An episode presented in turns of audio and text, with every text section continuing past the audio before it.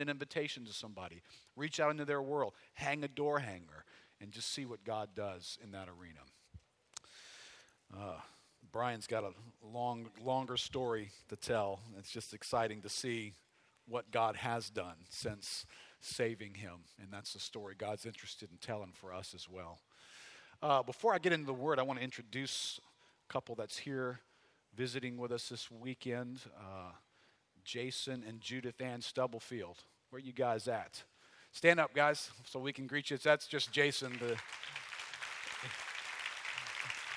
Jason, uh, his wife is caring for two little girls at this point. Jason and Judith Ann are up at the uh, Sovereign Grace Prayer. Oh, there she is back there in the back. Hi, Judith Ann, with your little bitty Miss Vivian. Uh, they are up at the Sovereign Grace Ministries Pastors College in Gaithersburg, Maryland. And uh, they were sent there by the church in Miami. But we've been relating to these guys for a while and trying to discern what future they may have here because these, these are sons and daughters of the South and you know Miami is not quite a southern city if you've been there lately, uh, but they are there. He's from Jackson, and his wife is from Alabama. So these are these are folks that are in our neighborhood. All right, I'm, I should not have said Alabama. Judith, Judith Ann is a great gal in spite of being from Alabama. Okay, she really is.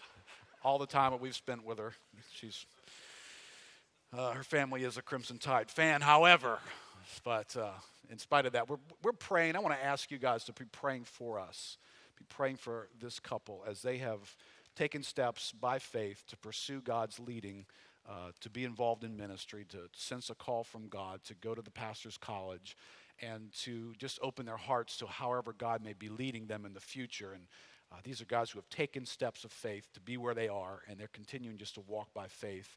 And we want God to lead them. We want to be led by the Spirit of God in terms of whether there's a future for them here, to be a part of what God's doing here in New Orleans, in our church.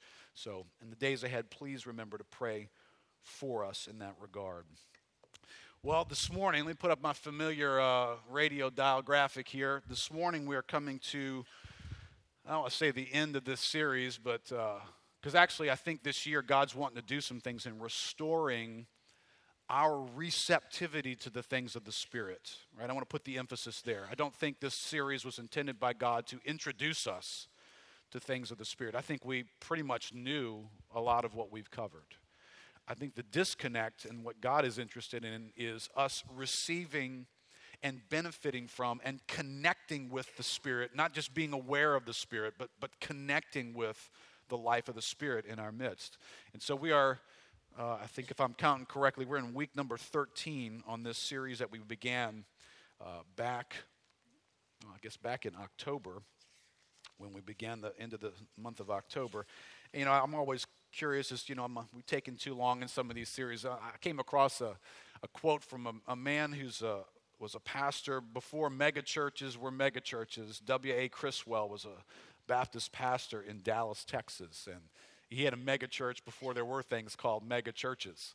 And he was writing books. He's still pretty well published uh, man. And I came across a thought from him from one of his messages. And he said this He said, This series on the Holy Spirit, each message is being written out and published, and the book will be out in January. Okay, and he's saying this in February of 1966 by the grace of God if I get through preaching on the Holy Spirit before then. Right? It's February, and he's already been into this series for a while. He said, What was planned to be a 10 messages on the Holy Spirit has already grown into 30. and he's hoping to be done for January of the next year. And I don't know what the future will hold, but I've never had any study in my life that ever blessed my heart and answered so many questions as I've found in this intensive study and preparation for these messages. And so I, I know I've been hearing great feedback from so many of you guys who've been affected by the Spirit of God and realities of the Spirit, the nearness of the Spirit. So I'm, I'm grateful for what God has been doing. Don't believe that we're done. Uh, learning to be in step with the Spirit, learning to tune in to the Spirit, to connect with what the Holy Spirit wants to give to us. So we're going to continue to visit this series really throughout the coming year. I don't, I don't believe we'll ever depart from uh, a decent amount of emphasis on the ministry of the Spirit in the local church. You just can't.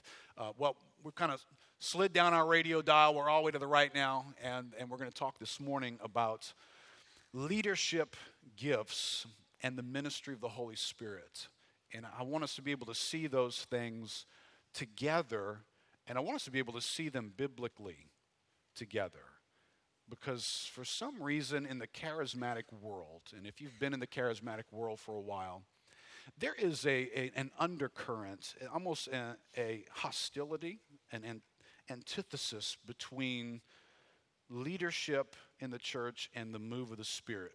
You know, it's almost like this idea that, you know, some churches are led by men, some churches are led by the Spirit. And there's these sounding words that come out of our mouth, and they, they sound like they're right. You know, brother, you just need to get out of the way. Get out of the way and let the Holy Spirit do blah, blah, blah. And you know, I, I, love that passion. I love the passion of being able to say there is more of the Spirit. We want the Spirit to access our lives, we want to connect with and receive from. What I don't like is an unbiblical thought that human leadership and the ministry of the Spirit are somehow in opposition to one another, that they somehow are, are two different things that are happening. Right? If, if we just look at this list here, two things to, to hold in mind. Most of experiencing the Spirit in our midst involves some form of human agency. Right? So it's, it would be wrong for us to ever completely detach the ministry of the Spirit from human agency. When the Spirit shows up at the doorsteps of your life, He has attached Himself to human agency. And so, what you're encountering is the Spirit connected to human agency. So the idea that we just we just need to let the Holy Spirit do what he wants to do. Okay, I'm with you on that. I agree. But when somebody feels like they've got a prophetic word, somebody feels like they've got a word, uh, you do understand that the moment you feel like you have a word from God, you understand that's human agency, right? You made an assessment. You were sitting in church. You got this impression you made a call. I think that impression needs to be shared. I'm, I'm going to go up, and now the way we do it here, because the building's big and we need to be able to be heard, and what we're going to share today, we believe in the gift of leadership as well. So you're going to walk up and you're going to, you're going to talk to a leader who's standing next to this microphone. Now, and, and you know, this is what I've encountered through the years in that arena is somehow that can be viewed as quenching the spirit because you just kind of injected human agency into this thing, right? Well, you do realize before you got up out of your seat, human agency was already injected, right? You were the human agency. You were making a call. You got an impression. All right, here's, here's the questions I have for you when you get the impression. This is not to discourage gifts, we want you to respond. But is that a word for you? Or is it a word for all 700 people here? Is that a word for your covenant group? Is that a word for this morning? Is that a word for a month from now? Right? So, so human agency is going to get involved with the move of the Spirit. You know, let's just let's pray for the sick. Brother, we just need to pray for the sick and just see God do miracles in our midst. Okay, I'm with you. I like that. But there's human agency in that. Do we do that this morning? Do we shut down everything else?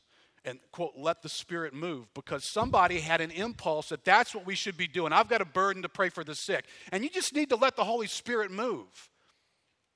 Right, i'm with you. I want to see the holy spirit move too. But do you understand? The spirit moves through human agency. So it's not just when leaders get involved with the ministry of the holy spirit that human agency is involved almost everything that's up on that board is going to touch human agency before it touches the church. And so it's not a, it's not a correct view to say there's the, there's the ministry of the Holy Spirit and then there's, you know, being led by men. Uh, that's not how God designed it. When I read the Bible, I find leadership is a ministry of the Holy Spirit. It's a gift of the Spirit. It operates intentionally through people. God created these structures for his spirit to operate in the church. So I encountered the Apostle Paul in Acts chapter 19, bumping into some disciples. Remember, we looked at these verses, and his first question to them is Did you receive the Holy Spirit when you believe? Right? First order of business for believers. Is the Holy Spirit operating in your life? Are you aware of the ministry of the Spirit in your life? Now, but before we even get to Acts chapter 19, maybe, maybe that was Paul's first question. Maybe when he encountered disciples, that's the first thing he wanted to know. What's the Holy Spirit doing in your life? Well, right up there next to the first thing was for Paul, when he established churches, his first order of business was to appoint leaders. He appointed elders in every church where the ministry of the Spirit was taking place. So he didn't see these as against one another. He saw them as related to each other. The ministry of the Spirit and the ministry gifts of leaders is together in God how he affects the church. And so I want us to look carefully at this today. When, when we get to, you know, beyond Paul, 1 Peter chapter 5, and the admonition given to leaders is to shepherd the flock of God among you. Right? These shepherds, they are pastors. It's the same word in the New Testament. You're to shepherd the flock of God. But that's, that's not a new concept. It's not like Peter's coming in touch with this idea and he's going to inform the church. I got this great idea. There's going to be this thing called shepherds. Uh, Peter, that's nothing new, man. God's been shepherding his people through people all along. Man, here's a thought from Terry Virgo's book, The Spirit Filled Church. I've enjoyed that book tremendously. He says, Although the Lord was their ultimate shepherd, men were enlisted to fulfill the shepherding role on his behalf. Psalm 77:20 records, "You led your people like a flock by the hand of Moses." Right? Who was leading the people of God? God was leading the people of God through human agency. So God was leading. There was a move of the Spirit of God. There was direction. There was power from God. And then there was a human being that was fronting that and touching people's lives with it. Moses was the extension of God's rule, the agent of his provision.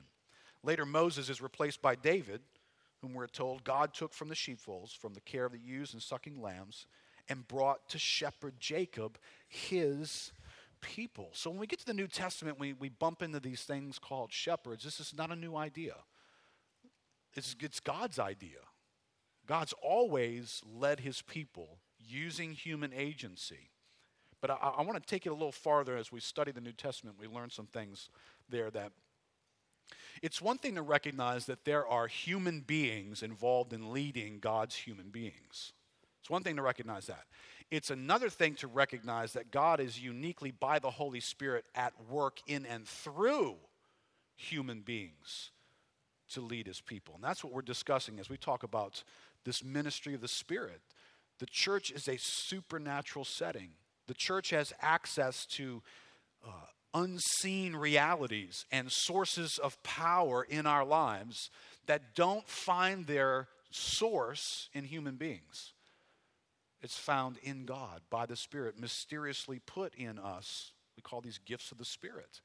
So, whether they're leadership gifts or whether they're just gifts, as we saw a week or two ago, gifts intended to build up the body, they are an ability by the Spirit deposited in a human container and then spilling out onto others. That's what gifts are. So the gift of leadership is that way as well. But let me, let me walk you through this thought here from Terry Virgo. Uh, interesting to consider the function and role of, of the pastor, right, through church history. That role has been defined and affected quite a bit by current trends and ideas. And let me just walk you through a few of them. He's got a good insight here. He says, historically, the role of the pastor has often reflected current trends. And I'd say current trends rather than biblical insights sometimes. Prior to the Reformation, for instance, he was regarded as a priest, holy, separate, somewhat other, and mystical in his celibacy, a mediator between the people and their God the Reformation shed fresh light, biblical light, right, on the unique mediatorial work of Christ and established the truth of the priesthood of all believers who need no go between but have personal direct access to God through the work of Christ and the Spirit, right? This is this is formative, huge, historically impacting for the church, at some point the church realized we had parted from the biblical truth that because of the work of Christ, the wall that separated all of humanity from this perfect God has been broken down, and whoever now comes through Christ, each person now has access to God directly. You no longer need another person to go there on your behalf. That person is Jesus Christ, and He has broken down the dividing wall once and for all. And you, every one of us, now have access to God. So, this is what the Reformation brought back to the church in awareness that you don't need a go between. I'm not a go between for you today. You don't come to God through me.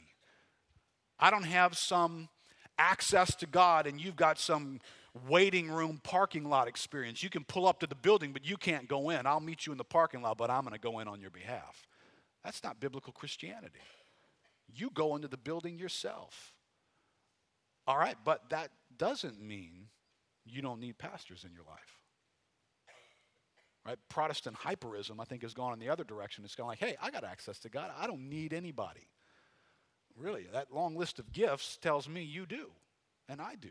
I need gifted people around me to affect me the way God called them to do that. Let's keep reading here. He says, post Reformation, in the course of time, the Christian minister began to take his place in the developing culture and was often seen as a respected public figure, in similar fashion in the local, as a local doctor or squire.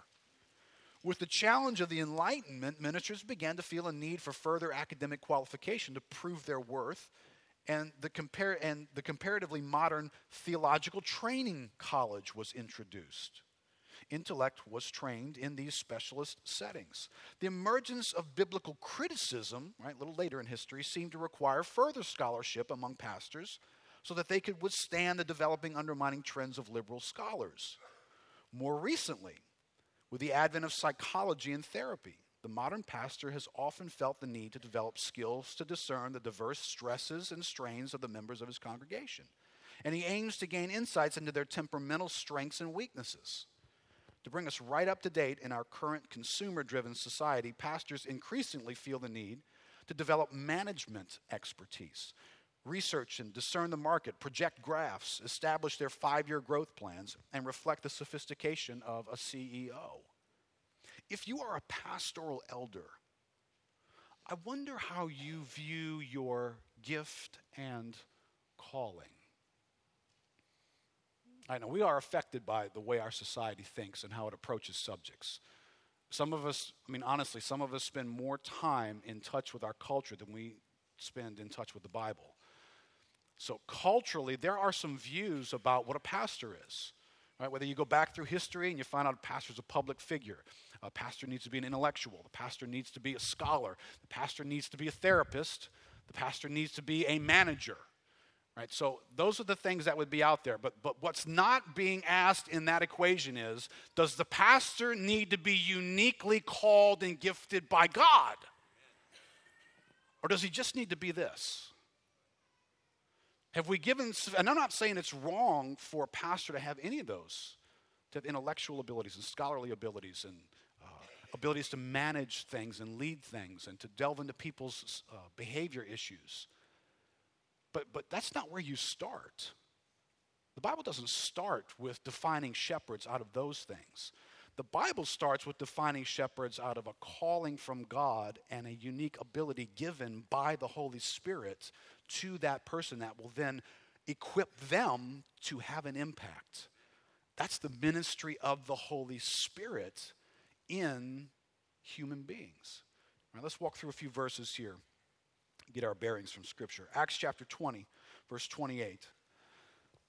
Apostle Paul says, Pay careful attention to yourselves and to all the flock in which the Holy Spirit has made you overseers. And this is Paul speaking to the Ephesian elders when he calls them to himself. So he is he's telling the leaders in the church, those who are called by God, he says, pay careful attention. The Holy Spirit has made you overseers. The church didn't make you an overseer. Human beings aren't responsible for making you what you are. The Holy Spirit is responsible for that. To take care for the church of God, which he obtained with his own blood. Now, that's what Paul is saying to your garden variety elders who are leading churches. We get a little bit more detail if we were to explore Paul's relationship to Timothy. 2 Timothy 1, verse 6. He says, For this reason, speaking to Timothy, I remind you to fan into flame the gift of God which is in you through the laying on of my hands. Right? Timothy, you are called to be a pastor to this church. He's in Ephesus, to be a pastor to these folks. Timothy, fan into flame the gift of God that is in you, that you received when we laid our hands on you. And the Holy Spirit came upon you to give you abilities to care for God's people uniquely in this role. And so that's how the Spirit of God was operating. And this is consistent with what we see about the, the other teachings of the Bible about spiritual gifts. Right? 1 Corinthians chapter 12, verse 4. Now there are varieties of gifts, but the same Spirit. There are varieties of service, but the same Lord. There are varieties of activities, but it is the same God who empowers them all in everyone. And now in verse 11 it says, All these, all these gifts listed in this particular context, are empowered by one and the same Spirit. All these gifts are empowered by one and the same Spirit. They find their enablement, they find their ability from a source in the Spirit. So the Spirit, the same Spirit who operates in us to give prophetic words, to give gifts of healing, to accomplish something that the natural man can't bring to the situation, but that the Holy Spirit can bring through that person to the situation that spirit is enabling some kind of effect upon the church through the gifts of pastors and through the gifts of leaders in the church. He says, All these are empowered by one and the same Spirit who appoints to each one individually as he wills. And God has appointed, down in verse 28 of that chapter, God has appointed in the church first apostles, second prophets, third teachers, then miracles and gifts of healing, right? God has appointed. Right? So what's, you know, critical here is in identifying gifts, we, we don't create these gifts, we just discover them. The Holy Spirit's at work. He's distributing gifts as He will. He gives to you what He will, He gives to someone else what He will. And, and so I think in some ways that's, that's very liberating for us. It's very helpful for us. It helps us to bump into other people who have abilities that are different than ours. And, and if, I'm, if I'm functioning in relation to God correctly, I'm not trying to compete with that person. Because I'm recognizing God's doing something in that person that He chose to, to give them an ability to do. And, and I'm not just staring at some innate ability on their behalf that, wow, you know, they've, they've really applied themselves, or they were raised a certain way, or their schooling, or their determination has made them what they are. I mean, if I would just, if I would just try the way they've tried, then I would be that. And, well, no, that's not according to Scripture. Scriptures say that God has individually apportioned as, as He chose to do. And he did that so the body could function with diversity, so that we're not all doing exactly the same thing, and that's by God's design. So, you know, important thing, I think just important for you to, to be aware as, as, as we're seeking to identify leadership gifts, that our role is not to create leadership gifts, it is to identify the gifts that God has given. So, as you pray for us, right, you're praying through guys like Jason who are going through a process of, of developing and growing, sort of fanning into flame, as Timothy was, the gift that God has given. Uh, and leaders are walking with guys like that. Well, our desire is to discover what God is doing. We, we can't invent what God is doing. We don't disperse the gifts, the Holy Spirit does. And we just want to find out where they are. Right? We want to look throughout the people of God and discover where they are. And Paul said some things about his ministry, and I think this is very helpful. If you just were to track this thought through Romans, you'd bump into it and it will sound this way. From the beginning, Romans chapter 1, verse 1. Paul, a servant of Christ Jesus, called to be an apostle, right? How did Paul become an apostle? He was called. He was, he was selected by the Holy Spirit. He was given apostolic gifting by the Spirit, called to be an apostle, set apart for the gospel of God. And a little bit, just a few verses later, he says, Jesus Christ our Lord, through whom we have received grace and apostleship. Right, I, I want you to see the association of grace with the gift of apostleship to bring about the obedience of faith for the sake of his name among all the nations. And so Paul recognized he was called by God to be an apostle. He had received grace to do what he was doing. What were you doing, Paul? I'm bringing about the obedience of the Gentiles to the gospel. Right? God has given me some strange ability to be able to go into the Gentile world with the gospel. The Spirit of God is going with me, the Spirit of God is in me, and people are becoming obedient to this message. How is that happening? By the Holy Spirit. Listen, when you and I are standing here today talking about the Apostle Paul all these years later, we use his name a lot we recognize things about him. We need to be very, very careful that the Apostle Paul was Joe Nobody, who didn't have the ability to do any of what he saw happen until he was anointed with the Holy Spirit. And then he saw it happen in the most bizarre and amazing and world changing ways. Right? Let's be careful that when we're talking about the, the Apostle Paul, that we don't overlook the fact that, no, we're talking about the Holy Spirit through the Apostle Paul. God choosing to operate through this man in these ways. Right now, you hear this language. He's going to pick it up again, Romans 12, verse 3. He says, For, for by the grace given to me, Right? I, I, think that's kind of a little bit of a challenge to interpret. I mean, just, is this just saving grace? Is this just God's hand of favor upon you, Paul? But he keeps using that terminology that there's this unique grace given to me. I say to everyone among you not to think of himself more highly than he ought to think, but to think with sober judgment, each according to the measure of faith that God has assigned. Right? So Paul had received an assignment of faith. Paul had received an assignment of gifting and ability, and he actually highlights that if you go back and read Romans 12 right here. He's going to talk about there's these variety of gifts, and each one of us must use our gifts according to the faith that God has given us.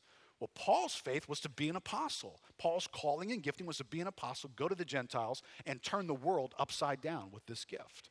And listen to what he says a little bit later. Romans 15. He continues to bring these thoughts up. Verse 15. He says, But on some points I have written to you very boldly by way of reminder, because of the grace given me by God to be a minister of Christ Jesus. You understand? I don't think this is just everybody's got favor from God. I think, I think there was something unique on the Apostle Paul that God had given to him. Ephesians, he's going to highlight that again in chapter 3. So, uniquely, God has assigned grace to this man and if you're on the receiving end of that grace, if you're these Gentiles in these nations, wow, this grace from God has come to you packaged in this little Jewish man. And he's preaching to you and he's sharing things with you, but there's something else going on here. There's something unseen going on here. This man is being accompanied by something incredible, different, unusual. And it's resulting in what he writes about in chapter 15. He says he's a minister of Christ Jesus to the Gentiles in the priestly service of the gospel of God, so that the offering of the Gentiles may be acceptable, sanctified by the Holy Spirit. In Christ Jesus, then, I have reason to be proud of my work for God. For I will not venture to speak of anything except what Christ has accomplished through me to bring the Gentiles to obedience, to bring the Gentiles to obedience, right? Did you remember this that little phrase earlier? He says, I've received grace and apostleship to bring about the obedience of faith. Paul had received some kind of grace from God, some spirit enabled ability from God to see people come into obedience to God. That was part of his ministry. So, so this is a man who is empowered by the Spirit, enabled by the Spirit, and accompanied by the Spirit. So that when he steps into a setting and begins to minister, there's a whole lot more going on there than just a guy with some clever sayings and some winsome personality and some good ideas. No, there's something of the Holy Spirit present there uniquely. That's why Paul can keep saying, I've got this thing from God. God's given me this thing. It's a unique gifting. Right? That's, that's a leader accompanied by the Spirit. It's the gifting of the Holy Spirit operating in his life. Uh, now, let me highlight something I think it's very important for us to see. In the same way in which, as, that gifting was operating in the Apostle Paul, into these Gentiles, if you will, that leadership gift in Paul was a, was a conduit of grace. Right? It was, it was a, like, like these air conditioning ductwork around here, right? You and I are on the receiving end of something that's traveled through something to get to us. And we've received the grace of air conditioning, right? We're, we're thankful for the effect on us. But, you know, the air conditioner is not in this room, right? The air conditioner is outside this room. But the grace in that air conditioner traveled through conduits and then spilled out on us. Right? I, I think that leadership gifts, as we see them in Scripture, are conduits of grace. Look in Ephesians chapter 4 with me. Turn there in your Bible. I didn't write this one out.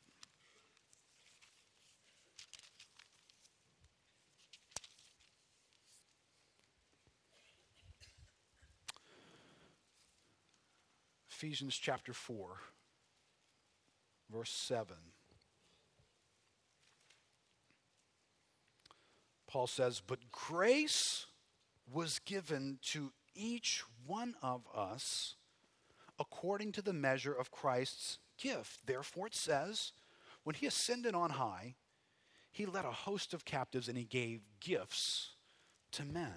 And if you jump down to verse 11, you find out what those gifts are that he's referring to here. He gave the apostles, the prophets, the evangelists, the shepherds or the pastors, and teachers. When Christ ascended on high, he gave gifts to men. Now, there's a unique little phrase here, and I, I, don't think it's, it's absolutely clear which direction it goes in. Grace was given to each one of us. Grace was given to each one of us. And he's speaking to the church in Ephesus. So grace has been given to each one of us. Now, when Paul uses some of that language elsewhere, he uses it to connect it to the fact that every one of us receives spiritual gifts. Everybody does. And it's important that we discover what those gifts are, how the Holy Spirit wants to operate through each one of us. But in this context, he seems to be making a case more for these gifts that are, men- that are mentioned in verse 11. Grace has been given to each one of us. I'd make a case that grace has been given to each one of us through these gifts. That's how each one of us receives, because not each one of us are given the gift of being an apostle, a prophet, evangelist, pastor, teacher. Not each one of us are given that. But grace comes through those so that each one of us receives grace. You know, one commentator said, this grace is equipping rather than saving grace that Paul describes. Charis, the word for grace here, is not equated with charisma, grace gift, but denotes the grace provided for and manifested in the gift, the distribution of grace and so the distribution of grace gifts is in Christ's own hands and apportioned as he decides. Right? I, think what God had in mind in the gift of leadership, this charisma of leadership. And it's interesting, you know, we, we, we butchered that terminology, right? If I, used, if I were to say that he's a very charismatic leader, if I use that word that way, where would you go with that? Right? You'd, you, you kind of focus in on his personality. He's persuasive, he's winsome, he's funny, he draws a crowd, right? I mean, actually, the word for charismatic today, defined in our language, is possessing great powers of charm or influence. So he's a guy standing from an audience and just kind of win you over and be influential because he's just winsome. And I'm not saying that that shouldn't be the case for the, those whom God uses, but you understand when you come to the Bible, charismatic leader. It's not what the Bible was having in mind. Not that it's opposed to that, but it's not trying to draw your attention to that dude's unique. That guy dances and sings like nobody else does. You know, when he tells jokes, I just want to believe whatever he says next. No, that, he's not trying to draw your attention to him. It's trying to draw your attention to the one who gives the gifts. When he ascended on high, he gave gifts to men. The source of charismatic leadership is the ascended Christ himself. So, your attention, when you talk about charismatic leader, it needs to go to Christ. Otherwise, you're going to locate leadership in a human being and not in God. And guess what that's going to let you do? It's going to let you put men in a position that they shouldn't be in in your own life. You're going to elevate them in a way that they shouldn't be elevated. And then it's going to give you permission to de elevate them however you feel. Because they're just men. Who the heck does he think he is? You can't, you're not the boss of me. You can't tell me what, to, I'm a grown man, for goodness sake, right? If you're just looking at leadership at a human level, that's what you're going to bump into. But, but what if leadership is a gift of the ascended Christ? That his, his means of distributing grace into the church was through gifted leaders that he put in place. Right? To me, it's almost like God installing a sprinkler system in the church. Right? He, through these hoses is going to come water supply and he's going to he's going to stick a sprinkler right here and he's going to over here he's going to stick another sprinkler over here and he's going to put another one down over here and then he's going to turn on a flood of grace. And next thing you know into the church you people are getting wet man. People are experiencing grace in their lives as a result of how god chose to do it. Now listen if this is accurate and i think it's very accurate it messes with our Americanized stay at home, shop online, God will find me. I'm a person. I'm you just told me I don't need it. I, there's no go betweens. It's just me and God. So I had this charismatic relationship, just me and God. And hey, if God wants to dump grace on my life, He knows where I am. He can come find me. you're a nasty American. That's who you are. but, you, but you're not a biblical Christian.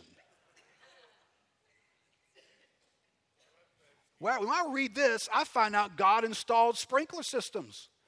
God's grace travels through conduits. Now, let me say this I don't believe every ounce of God's grace travels through conduits. I believe there's a lot of things that God does that He just does you and Him. A lot of things that God does in your life, you and Him, Holy Spirit and you. But if, if I pulled up all the gifts of the Spirit, you would come freshly in contact with human agency all over the place. You want to you want to receive a prophetic word? Well, you might need some human lips near you. You want to receive the grace that comes from gifts of healing? Well, you might need somebody's hands on you to impart that grace into your life. Well, I don't like people and I don't like to get around them and you know, I don't know what to tell you. You're going to be missing out on grace. Well, no, no, that's not the kind of God that I believe. I believe in a God of grace. Yeah, a God of grace. He put them. There's grace all over the place. Go get, go stand next to a sprinkler. Get some grace from God. And those that grace comes in these passages as apostles and prophets and evangelists and pastors and teachers. And God is dispensing His grace into our lives as we receive, as we tune in to the Spirit and receive from Him. Right? And just you can read the next passages there. I won't go into the details. But these gifts do what in verse 12? They equip the saints for the work of ministry, for building up the body of Christ until we all attain to the unity of the faith and the knowledge of the Son of God, to mature manhood. If you just kind of just started to grab so, what, what kind of accomplishments are, are in this grace?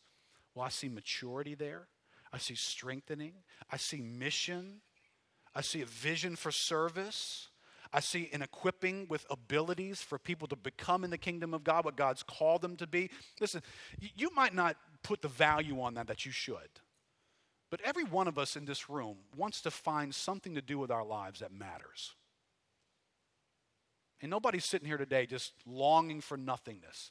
I just want to be nothing, accomplished. I want to be able to look back on my life and wonder, what the heck did I do? You know, there's not a person in this room who wants to do that. And so here, God is moving his kingdom into this realm of darkness and he's restoring people to himself, and he has, a means through which he does that, and it's the church. Does that through the church. And then as we learn the strategy, by the way, we learn this through the gift of apostles who've written the Word of God down here for us.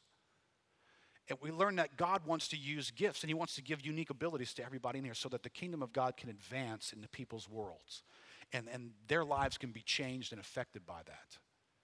And if you're giving your life to that call, if you've discovered God wants to use you uniquely in those kinds of arenas, well, then part of you is going to become devoted to that cause. Your time, your energy, what you get jazzed about, what you're looking forward to, what's coming up in the kingdom of God, that begins to capture you. And all of a sudden, your life feels like it's got meaning, it's making sense. What is that? Well, it's the effect of you, you got around leaders who God dispensed grace into your life and convinced you about things concerning the kingdom of God and your place in it. And that caught fire in your heart. And you begin to give your life to that. Next thing you know, you don't have time for that. You're not sitting around gazing at your navel. You're not comparing yourself to everybody on Facebook. Like, you got a real life, right? Because you're part of the kingdom of God. Where did that come from? It was dispensed through somebody standing in a pulpit like right now today, introducing some ideas. There's some people right now in this room that are going, I've, I've never thought about my life that way. Do you understand? The Holy Spirit intended to meet you today by causing those words to be said into your ears and then giving you an ability to think about your life that way. But this is not just some dude standing in front of a bunch of other dudes making some word noise. This is a ministry of the Spirit of God taking place right now in this room. Grace is being dispensed by God into your life.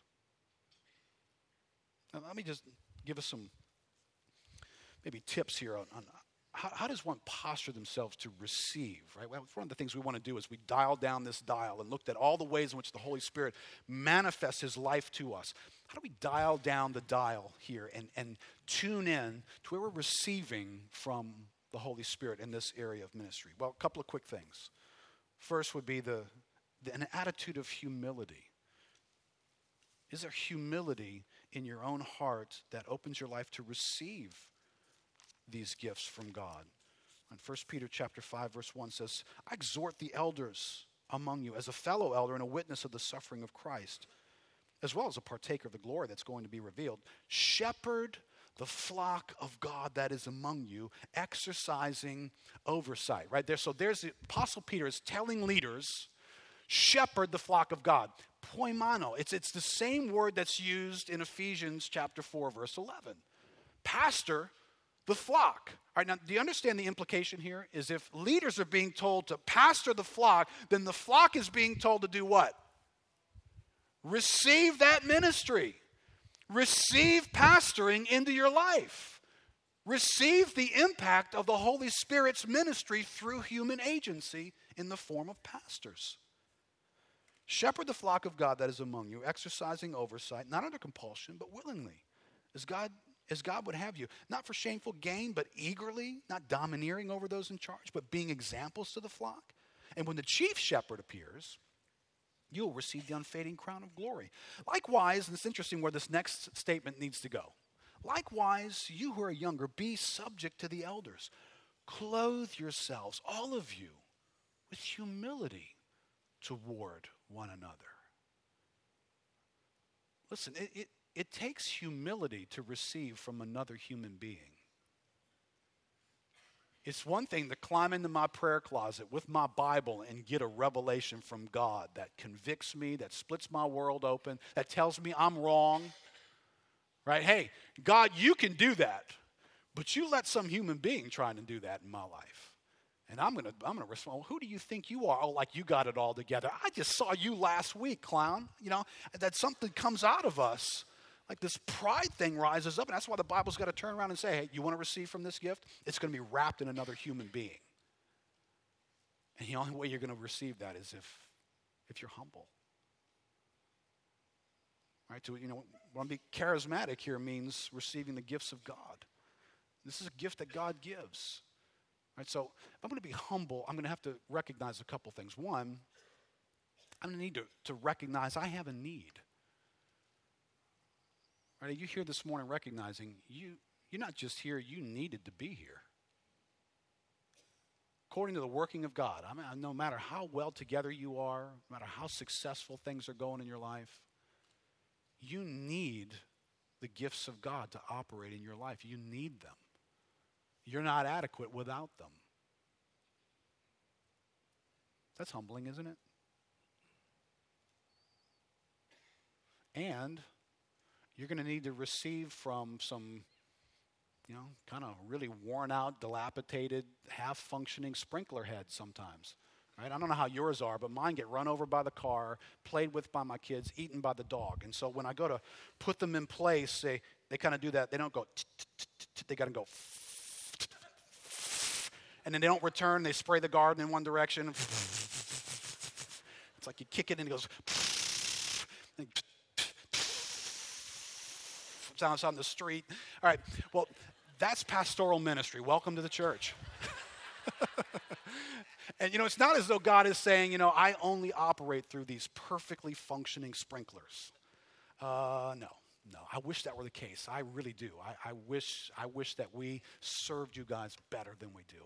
I wish that we dispensed grace in a uh, systematically awesome way that we knew and had confidence at the end of every week that every person who needed to receive grace received just the right grace in just the right moment. We weren't late. We didn't forget to turn on the sprinkler. We, just, we were just there in perfect ways. But that's not God. God chose, and you read the history of leaders, God chose sprinklers that break, sprinklers that forget to come on, you know, sprinklers that have got issues. And yet, if you're going to receive, those are the sprinklers you're going to be receiving from. And there's going to have to be some humility to ever receive from people like that. Right, so, humility be one thing. Uh, how do we receive or tune in? Second, contact and exposure. If you want to get wet, you're going to have to get around the sprinkler. If you want to receive the grace that's being dispensed through these gifts, you're going to have to get around those gifts. You're going to have to get around the places where God is operating in that way into people's lives. Which means if there's grace available for the church through the gifts of leadership, well, then listen, you, you cannot, if you appreciate the grace of God, you cannot be one of those Christians who nominally is involved in a church. Because, quite honestly, when I look at the gift of leadership, I, I think I can say this accurately. I don't find it operating outside of the church. So God has grace for you as you walk through your life, as you try to figure out how to put on Christ, how to deal with the issues of your soul, how to make changes in your life, how to deal with conflicts in people. God has grace for you through leaders. I'm, I'm amazed sometimes at the unbiblicalness of I want to go find leaders outside the body of Christ. I want to go find leaders outside the church. I tell some of these folks as I bump into them, you know, I, I'm not, I may not be a very good version of what I find in the Bible, but I find me in the Bible. You know, I find dudes like Timothy and Epaphras. I, I'm in there. Keith's not in there, but dudes that function in this world, they're in here. I can't find you in the Bible. What you doing, man? Leading the body of Christ, leading people in the body of Christ. So be very careful that we don't let the modern world reinvent our systems of caring for our souls. God has grace in the house of God through the leadership that He's given that will affect your soul. Yeah, but man, the sprinklers in my church, man, they're just, they're slow. They don't shoot water out very far. I, get it. Get closer to them. I don't know what to tell you. I mean, that's just how it is. Stand more near them. You know, take off a layer of clothes, get a little wetter. I don't know. But that's God's choice to use. And you're going to have to have an encounter with that gift to receive the grace that God intended you to receive. Um, how about this? Tune into the right frequency. What does it sound like when you engage the gift of leadership? Well, most of the gift of leadership in the New Testament is verbal gifting. It's, it's communication gifting. It is God's grace traveling through words, ideas that come bouncing into your soul. And uniquely, they become more than just words. By the Holy Spirit, they're not just you and I reading the New York Times they are God using words into our souls in unique ways. Like, look at this thought again from Terry Virgo. He says, It is vital that we do not simply impose new rules and regulations, but bring God's people a new stance of grace and faith. This requires spirit inspired and empowered preaching and teaching that calls for and inspires a response in the hearers. Holy Spirit preaching brings about an encounter with God that demands a verdict and produces a changed life based on revelation, faith, and love, not cold obedience to external rules. God's flock will intuitively hear his voice and respond as truth is fed to them by called and anointed pastors and teachers. Gradually, a culture of God centeredness will emerge, characterized by worship, faith, grace, mercy, respect, service, and the awareness of being an alien people whose fundamental citizenship lies elsewhere. Right? Can I just pick up on some things that, that Terry's saying here? Up, uh, up top of that quote Spirit inspired and empowered preaching. That's what the gifts of the Spirit are. They're empowered by God. We saw that in 1 Corinthians. Spirit empowered preaching and teaching that calls for and inspires a response in the hearers. Right? What, what does that mean?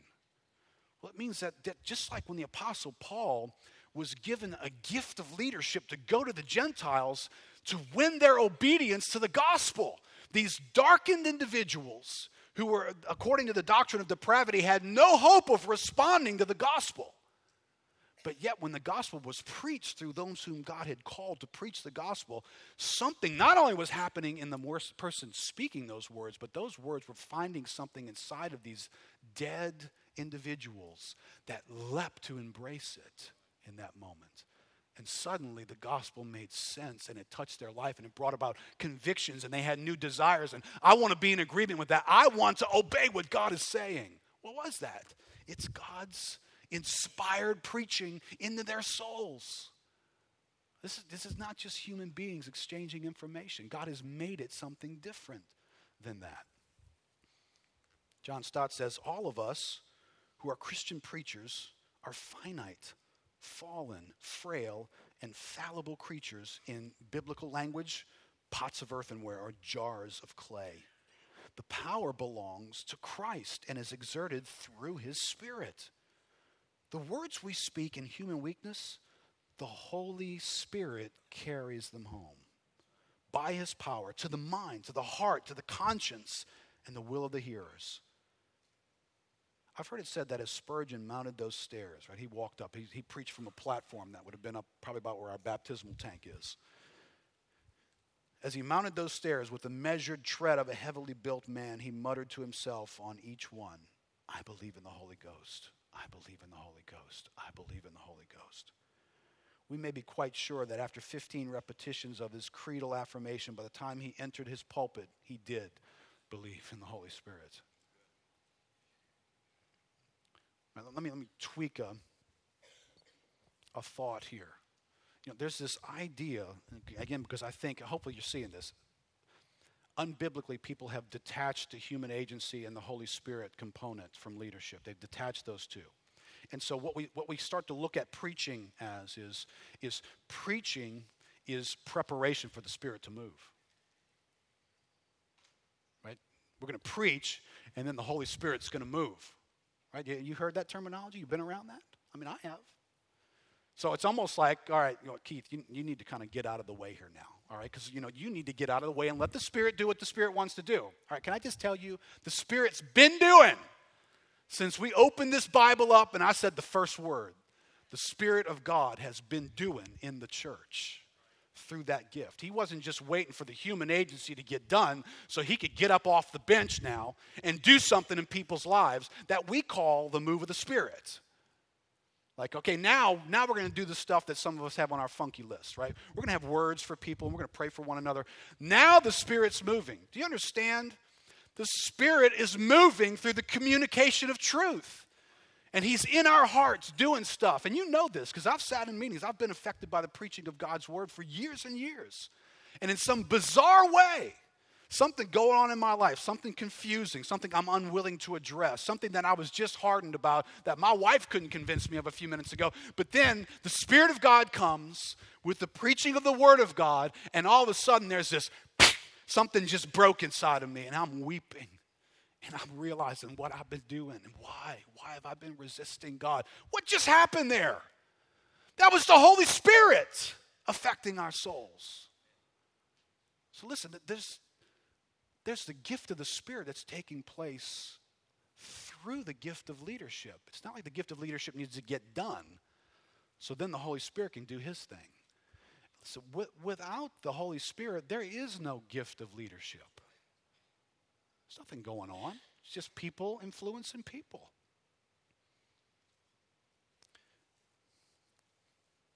A couple of quick things before we move to some prayer time here. I don't know where Eric, you can go ahead and come up here, buddy.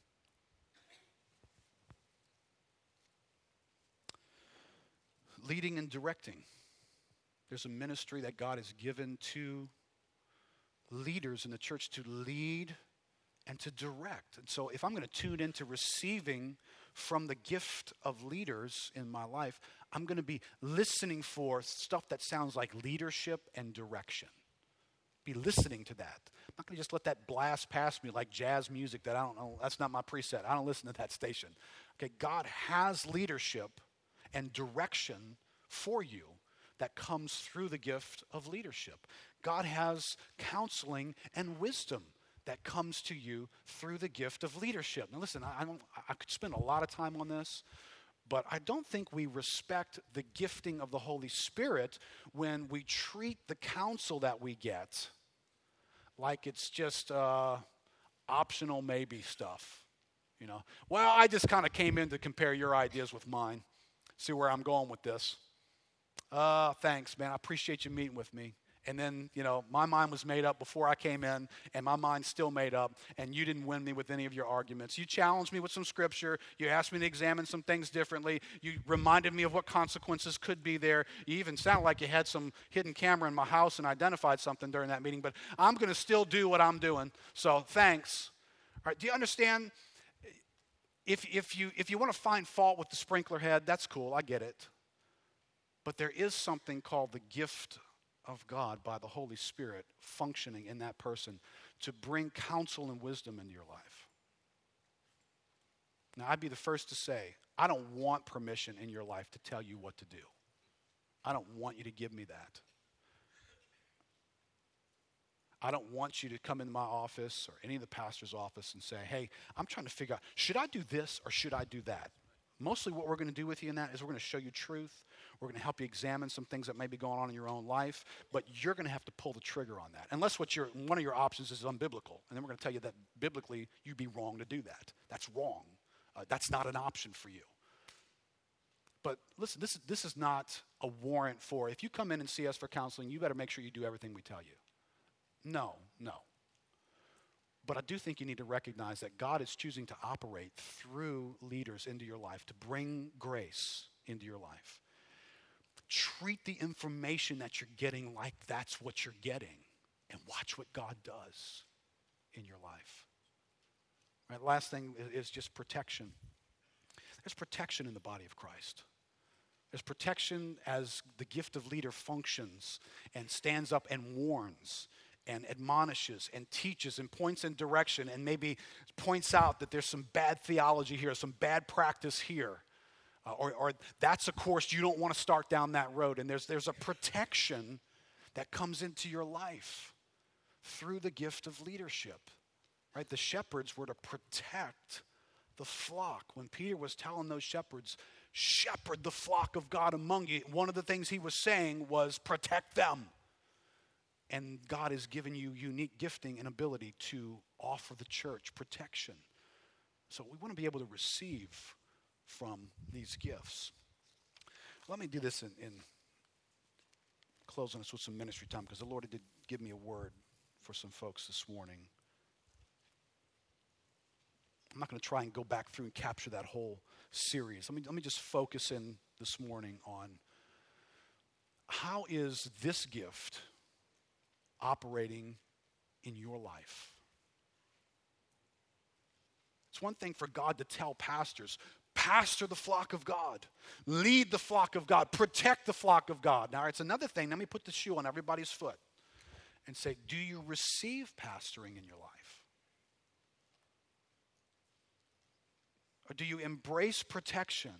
When leaders stand in your life and say, I'm extremely concerned with that course of action, I'm extremely concerned about that. I can't tell you don't do it, but I'm extremely concerned about that. Do you give any weight to that? Understand that could be the grace of God coming into your life? God gave that person a wise insight into your soul and your situation that you need to give it its due biblically.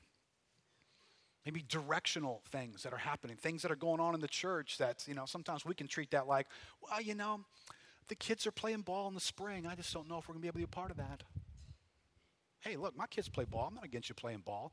But when, when the gift of leadership says something to the church, I hope you don't treat it like, well, there's a, there's a school play, and then there's, there's Little League. And we're trying to decide between those two voices. Can I, can I tell you, the gift of leadership's not in your Little League coach. And the gift of leadership's not in the woman directing the school play. I'm not saying you shouldn't be in either one of those. But if the Holy Spirit's directing the church into some things through the gift of leadership, please don't consider that voice right alongside Miss Fay, who's leading the school play. Because God has chosen to dispense grace into your life through leaders in your life. And when you come and you participate in the body of Christ, you, you, should be listening for the grace of God coming into your life through those means and not just dismissing that as, oh, that's just some dude with an opinion. Well, it is a dude with an opinion. I get that. But by God's grace and the Holy Spirit's ministry, it's more than that, isn't it?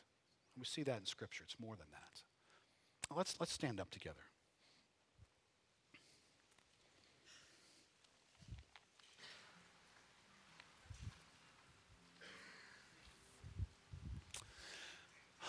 Lord, thank you that this is, this is not the moment where you begin to move in our midst.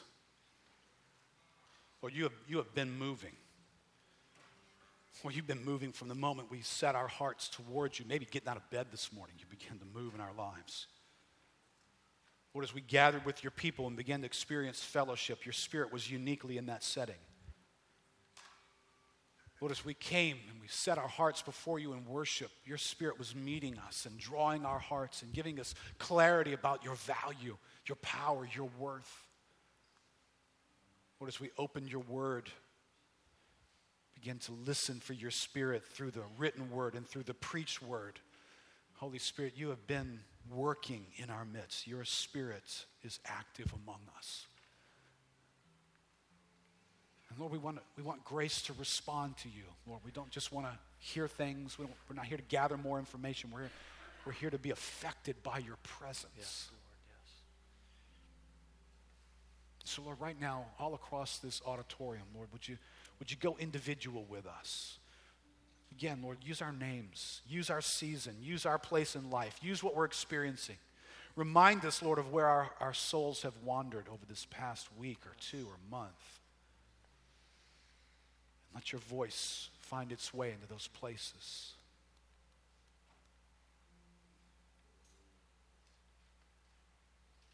I, I want you just to try and be quiet, let the Holy Spirit speak to you for a moment. I was in my office this morning praying,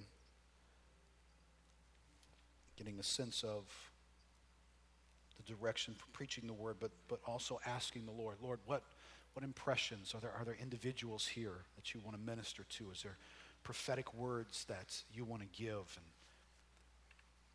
I just, just begin to wait on God and begin to get a, a sense of impression for folks here. I actually began with thoughts of young men.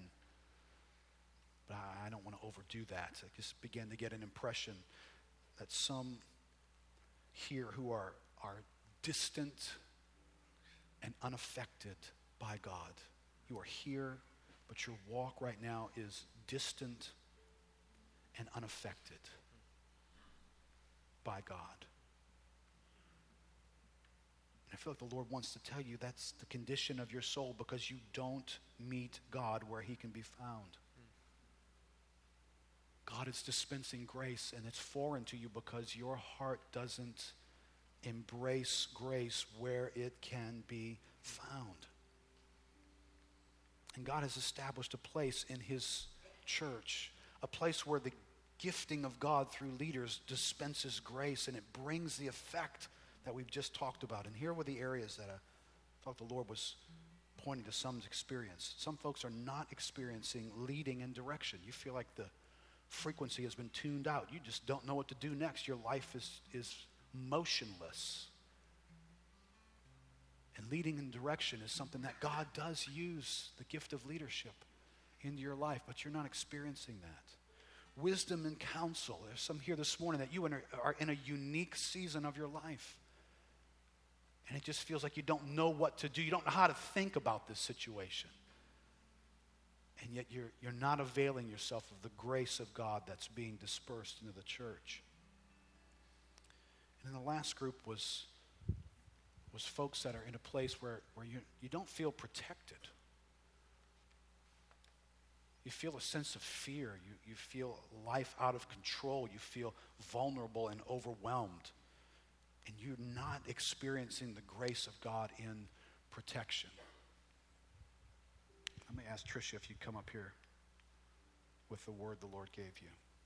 I'm, I'm praying and I'm writing these things down this morning in my office, and a knock comes on the door.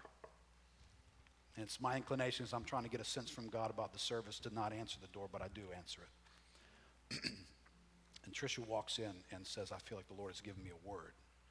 So I just I want you to listen carefully to this word. I want you to just receive from God and realize God, God orchestrated this morning for you to be able to receive from Him. So if what I've just shared with you kind of is zeroing in on you, here's another word similar to that. Is the mic on? Thank you. Yes. I had a dream. I was in the sanctuary of the church with two other people.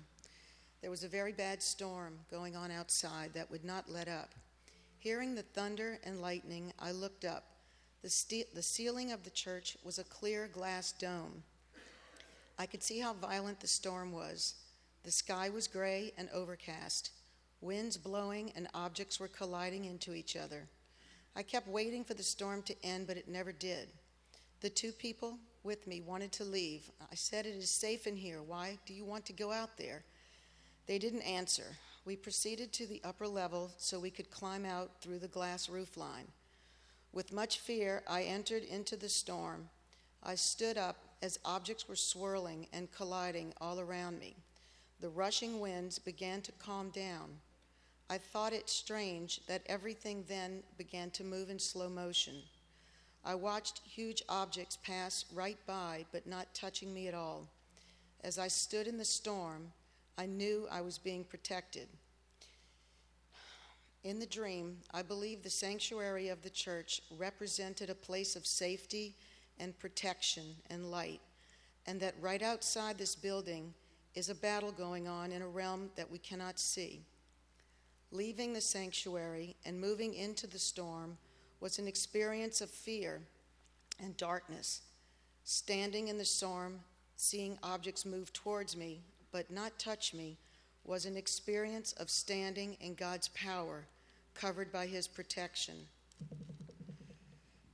The experience of knowing that God was in control of the storm was one of rest and assurance in His sovereignty. I believe the Lord has impressed upon me, as you feel safe and protected in me within the walls of this building, do you feel safe and protected in me stepping into the darkness? onto the battlefield with me. You are my children, my witnesses, fully equipped and protected to stand firm in the storm of each battle I call you to. Do not be afraid to get close, as the battle is not yours, but mine. And 2 Chronicles 20:17 says, "You need not fight in this battle. Station yourselves Stand and see the salvation of the Lord on your behalf. O Judah and Jerusalem, do not fear or be dismayed. Tomorrow go out and face them, for the Lord is with you.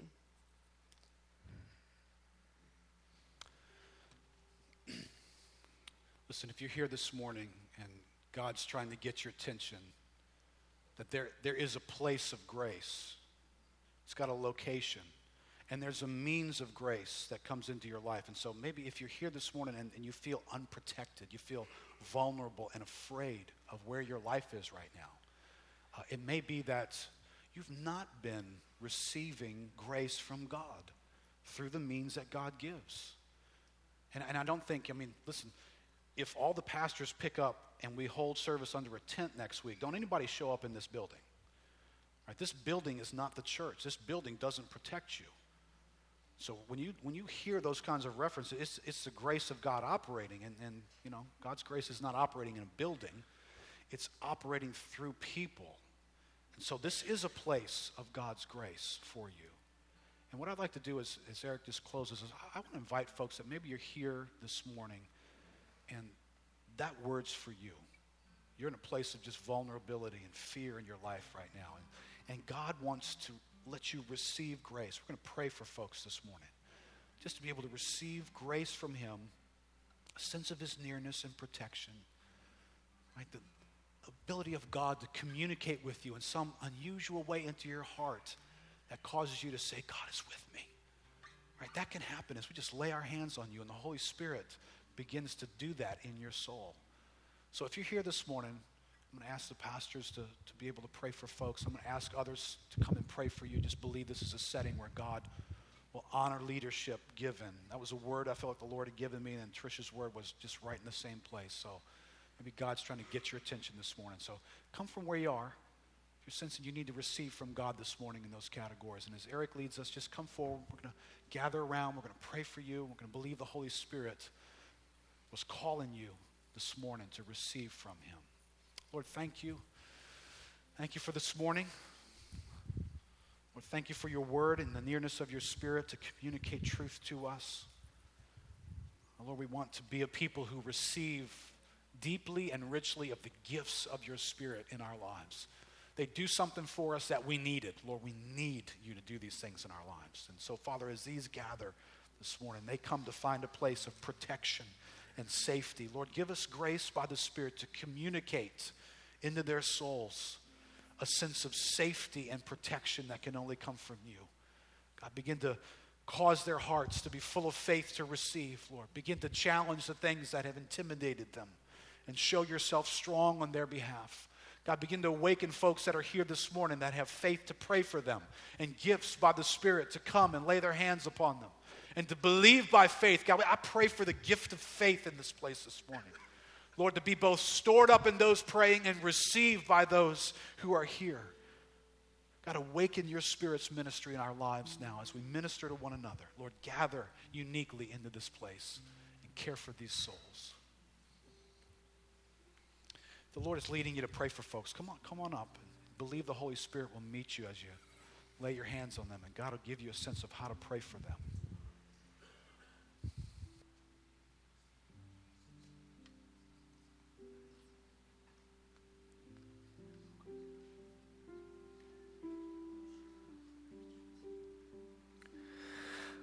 Great God of highest heaven, occupy my lowly heart. Own it all and reign supreme. Conquer every rebel power. Let no vice or sin remain that resists your holy Have loved and purchased me. Make me yours forevermore. Yes, Lord. Sing that again. O great God of highest heaven, occupy my lowly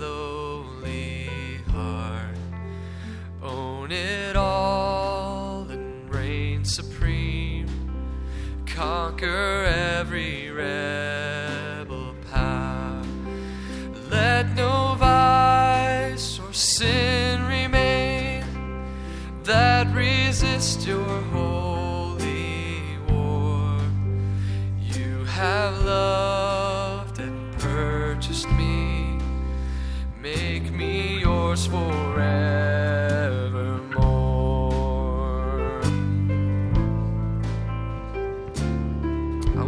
blinded. I was blinded by my sin, had no ears to hear your voice, did not know your love within, had no taste for heaven. This is what happened. Then your spirit gave me life, opened up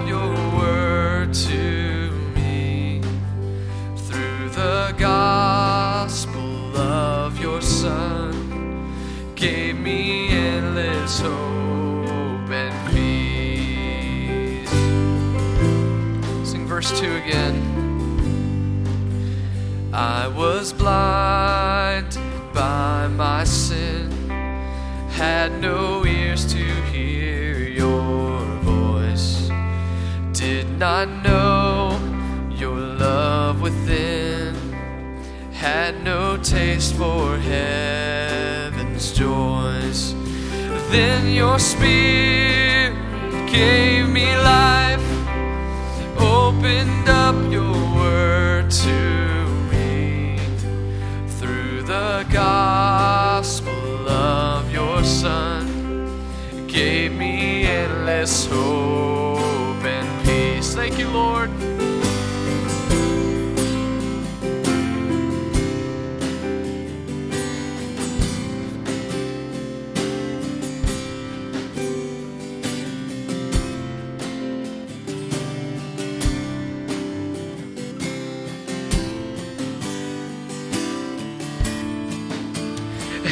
me now to live a life that's dependent on your grace.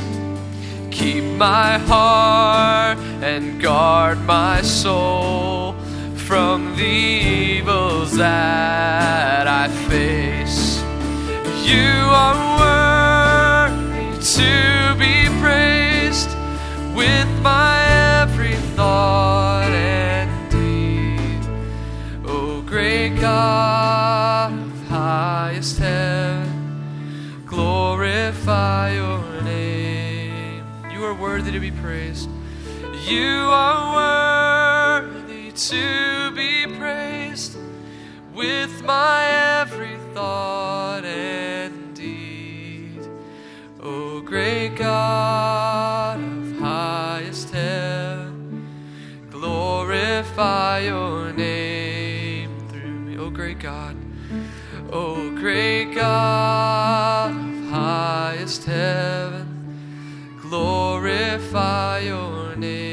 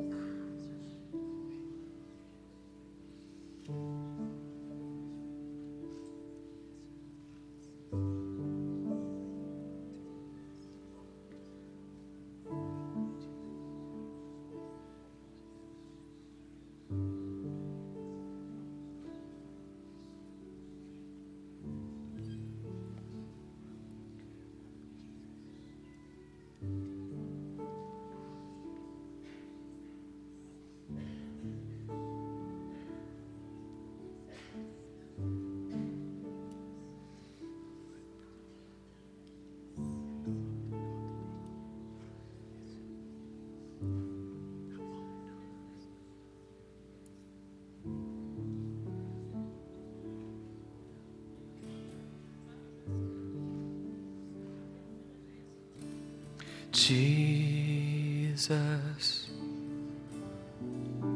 our great Savior,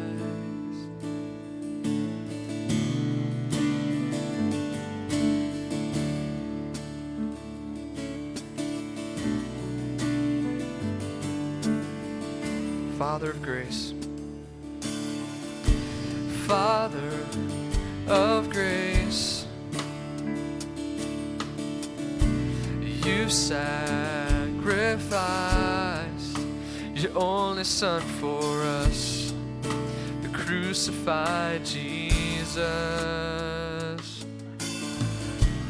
Enlarge our hearts to love your Son. Oh, grant to us the grace to walk with Him always, to make Him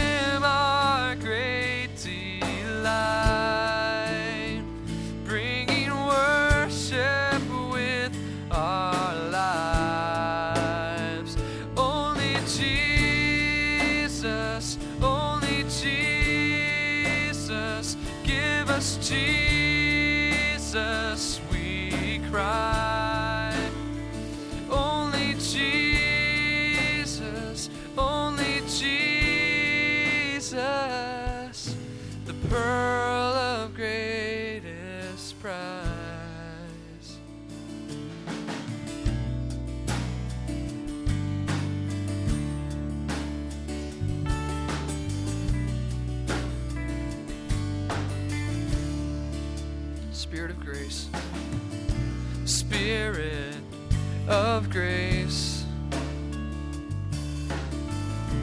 you shed your light, yes, you have, upon our darkened eyes, unveiling Jesus Christ. Come change our hearts, come change our hearts. conform our ways to honor Jesus' name. His glory our refrain. Let His love compel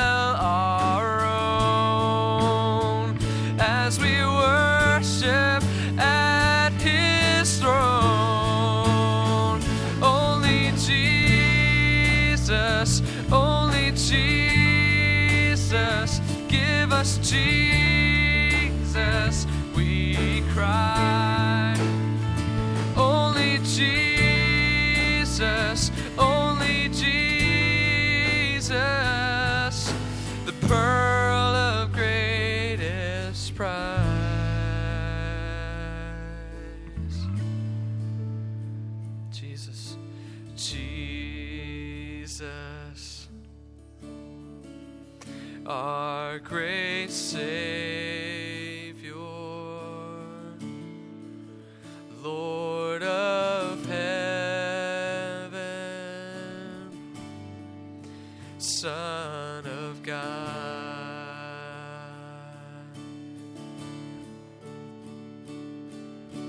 Jesus, our great Savior,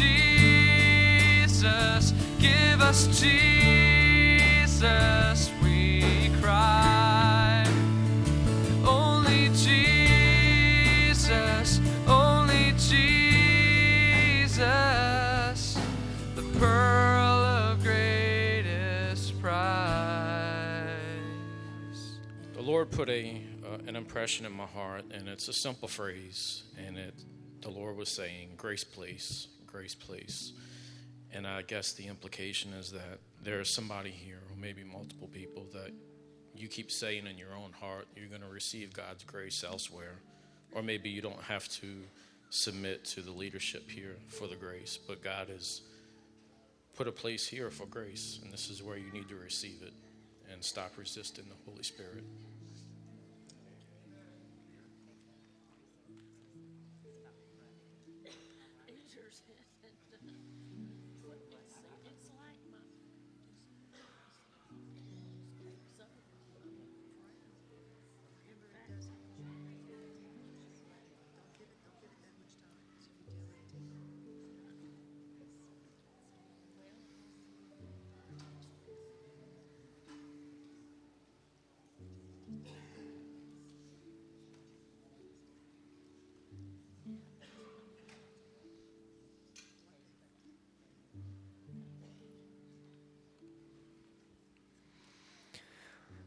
Lord, we ask you, God, to,